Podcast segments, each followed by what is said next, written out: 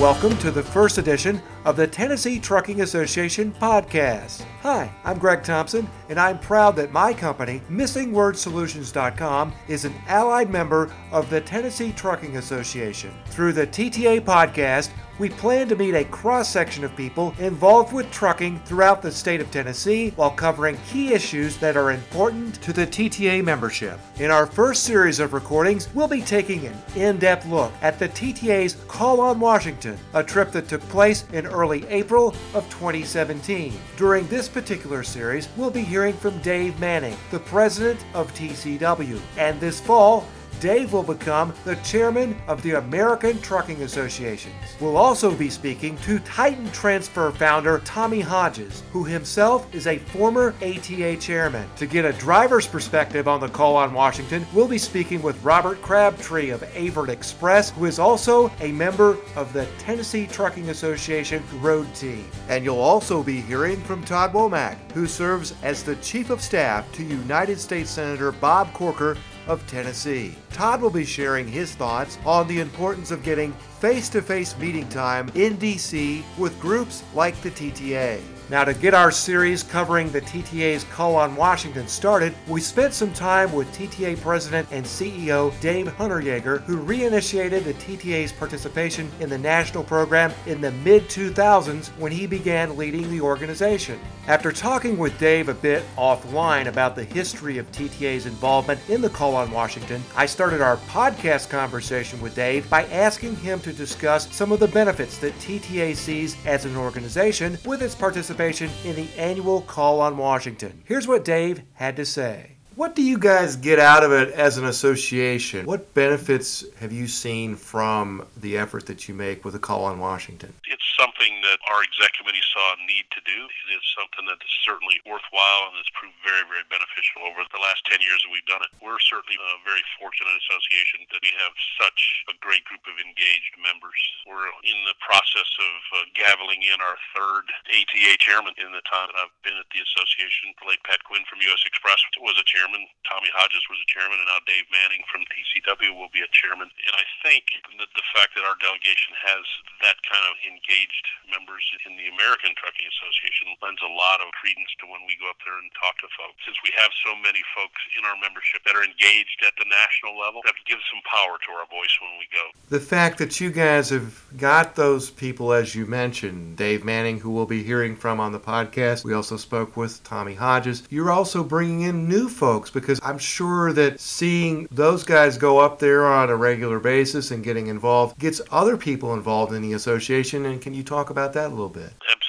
We've had as many as 24 folks go with us. We didn't have quite that many this year, but that makes it, you know, very comfortable for the group that goes, even if you're a first-time attendee. That's what you get is when we'll break it into three groups by different sections of the state, east, middle, and west. Matter of fact, we've done four groups too, gone to southeast as well. What that does is you get people who are very comfortable in the role of leading a group, so that makes it pretty comfortable for a new person who's going, and it allows a lot of folks to get in on the conversation. Obviously, each one of them have different issues that impact the businesses that they run, but we have a group of two or three key items that we try to cover in each one of the meetings each year that we go up there. ATA helps us with that as well. Well, I know this year you guys were talking about infrastructure a good bit. That's something that is part of the national conversation with the change in administration and some thought that investment in infrastructure is going to come. So to be able to articulate your thoughts about that as an industry has to be important, I would think. It is, Greg. We've been talking about infrastructure funding for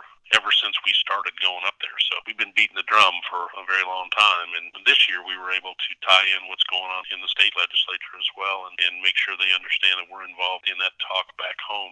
F4A was another big item that all the motor carriers who went were, are interested in getting solved. And that was another key issue for us to discuss with them as well. Let's talk a little bit about the value of FaceTime because these issues are things that folks in the trucking industry deal with, work with every day. They're not something that legislators have on the top of their minds. But by having FaceTime, making the effort to get there, talk to me about that and about how important it is to have FaceTime, the value of it, and maybe an example that you saw in this past visit that FaceTime really brought an issue out to light and kind of delivered an aha moment for those legislative assistants that you spoke with.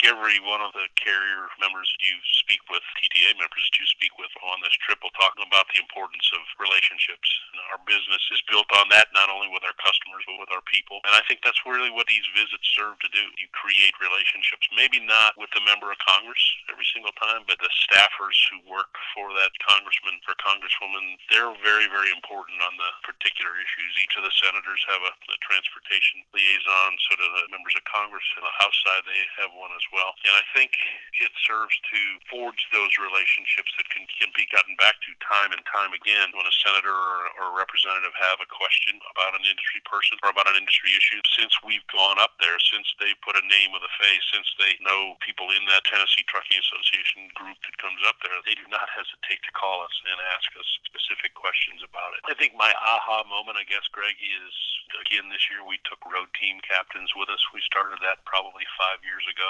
And when those three folks spoke, Robert Crabtree, Scooter Fleener, and Danny Smith, when those three folks spoke in any one of the meetings that they were in, you could see the representative almost get up on the edge of their chair because they want to listen to folks who are out there where the rubber actually meets the road. And the fact that we've taken them with us, I think, certainly excites the road team captain, but I think it, it really has meant something to the delegation members that we brought them along and they can talk to someone who actually does the job for us every single day. Well, the drivers that you have there, as you said, they do the job every day, and these legislative assistants and the liaisons, they're really the eyes and ears of the Congress people and the senators. So for them to hear Robert Crabtree, for instance, who we'll be hearing from on the podcast, talk about 4A. And maybe the legislative assistant and the senator or the congressman might not think that an additional 30 minute break in a day is a big deal. But it is a big deal and it throws off the rhythm of that day. And to have inconsistent rules across the country is not a good idea. But to have someone like Robert explain that to them has to have a tremendous amount of value. It is invaluable, Greg. It's the reason why we take them. It's uh, just such a pleasure to watch them work. Watch them work when they're behind the wheel, number one, but also watch them work when they're telling the story about what it is uh, they face every single day, be it congestion, be it road condition, be it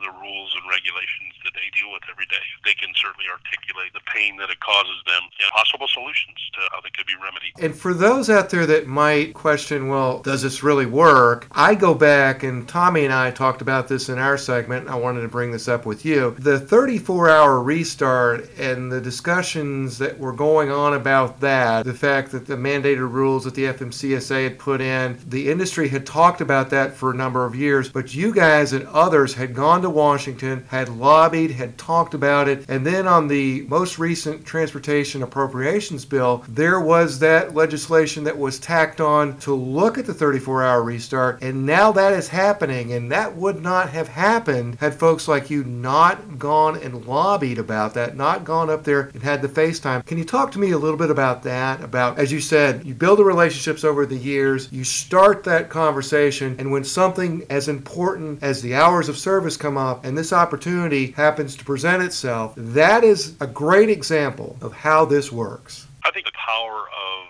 the Call on Washington program for me and the 49 other state counterparts that I have across the country is what got that done, Greg. do You think about it, 40 states of the 42 in the Federation are making trips or made trips last year and, and this year during the Call in Washington program. That's 40 weeks of carrier members going to their delegation, beating the drum week after week after week after week. And the ATA Hill staff, they can paint the picture, but until a group of motor carriers or allied members come up there and say, hey, here's what it means to me every single day. That's where the power comes from. And when you can do that 30 of the 40 weeks that they're in session and pound that message to someone who votes them into office, and you hear that message from someone who votes you into office, it's very, very impactful. And I know that's what got it done last year. In the only vehicle that moved, our language got added onto it and uh, it remedied a, a real serious situation for a lot of motor carriers.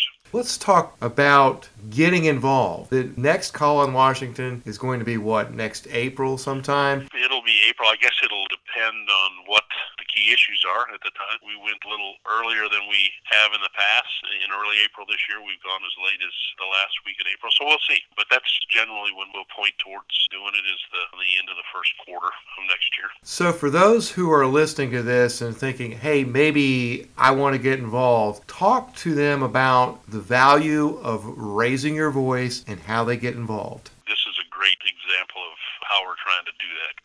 and I talked about doing this probably four or five months ago before we even went. I think this is the way we reach the people who think they may not have a voice in this entire scenario. You'll hear from folks who went. You'll hear from new folks who went. You'll hear from drivers who went. And what I would encourage everyone who's listening to this is to consider what your voice might add to the delegation next year. Don't be bashful. I'm hoping you'll hear from one of the first time attendees how easy we make it, how easy ATA makes it for us, and how the folks that we're going and calling, they are just like us. They put their pants on one leg at a time. A lot of them are much, much younger than me, but I think that really gives us an opportunity to teach trucking to those folks. And the more relationships we have, the more folks we can take with us, the more new folks we can take with us, the larger this effort will become. And that's what we want it to do. We want it to spread, and we want it to be powerful, and we want it to be meaningful to the members of the association. Well, Dave, it's also a lot of fun talking to the guys that we've had here on the podcast. Everybody says they really enjoyed the experience, they got a lot out of it, and there's a lot of camaraderie that's built between the members who go on these trips, and valuable information is exchanged. It's not just about opening the eyes and ears of the legislative representatives, it's about kind of exchanging ideas and getting some thoughts out there and coming back a little bit stronger and more engaged as you go back into your day to day work. Isn't that right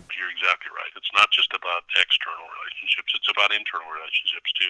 And if you could count on someone that you went to call in Washington, now that you've got a relationship with them, you can pick up the telephone and call them and ask them a question. And that's certainly a powerful part of it too. It's not only increasing the relationships we have with the delegation and their staffers, but it's also about improving the relationships we have within the association as well. Thanks again for listening to the Tennessee Trucking Association podcast. You can hear more segments in this series by staying right here with us. If you'd like to come back to the podcast, the full catalog of offerings in this series, as well as other TTA podcast recordings, will be available on the TTA website, tntrucking.org. I would also encourage you to visit tntrucking.org to find out the latest happenings with TTA and how you can get involved in the organization. tntrucking.org is a great resource for anyone involved in trucking within the state of Tennessee. If you'd like to hear or read any of my other work, please visit my website, missingwordsolutions.com. Once again, we appreciate your time and lending an ear to the Tennessee Trucking Association podcast. Keep listening and let's keep safety first with every mile.